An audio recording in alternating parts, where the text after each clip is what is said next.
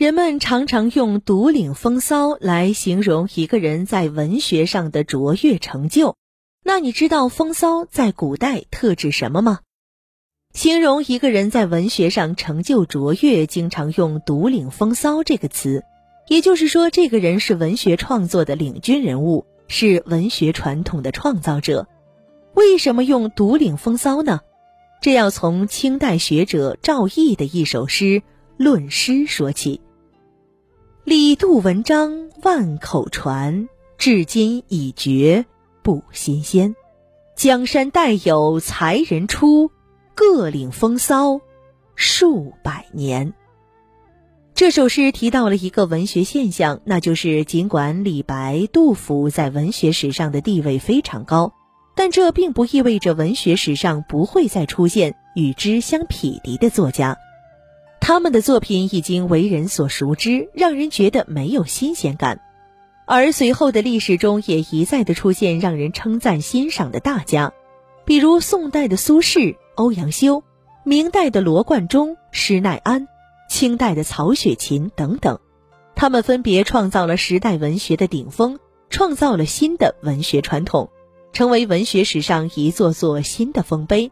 我们将之称为“各领风骚”。数百年，风骚代表着文学的传统，文学的成就。为什么我们会选取这样两个字来表示文学成就、文学传统呢？这要追溯一下我们悠久的文学史。《诗经》在内容上分为三个部分，即风、雅、颂。第一部分就是十五国风，它描写了西周至春秋时期不同地方的人的生活面貌、亲情。爱情、婚姻、战争、农耕等生活的方方面面，我们都可以从十五国风的作品中看到。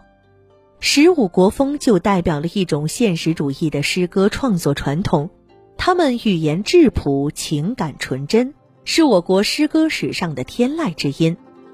风诗代表着现实主义的创作成就与高峰。《楚辞》是以屈原的诗歌作品为主的一部诗歌集，其中第一篇便是屈原的《离骚》。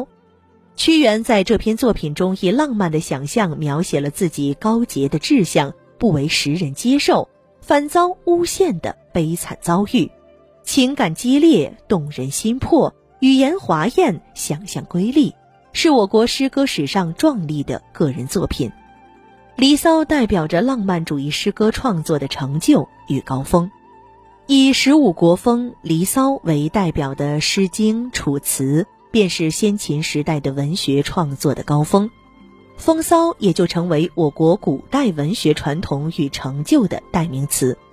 在以后的文学史中，如果哪个作家或者流派取得了不同寻常的文学成就，就被人赞许为独领风骚。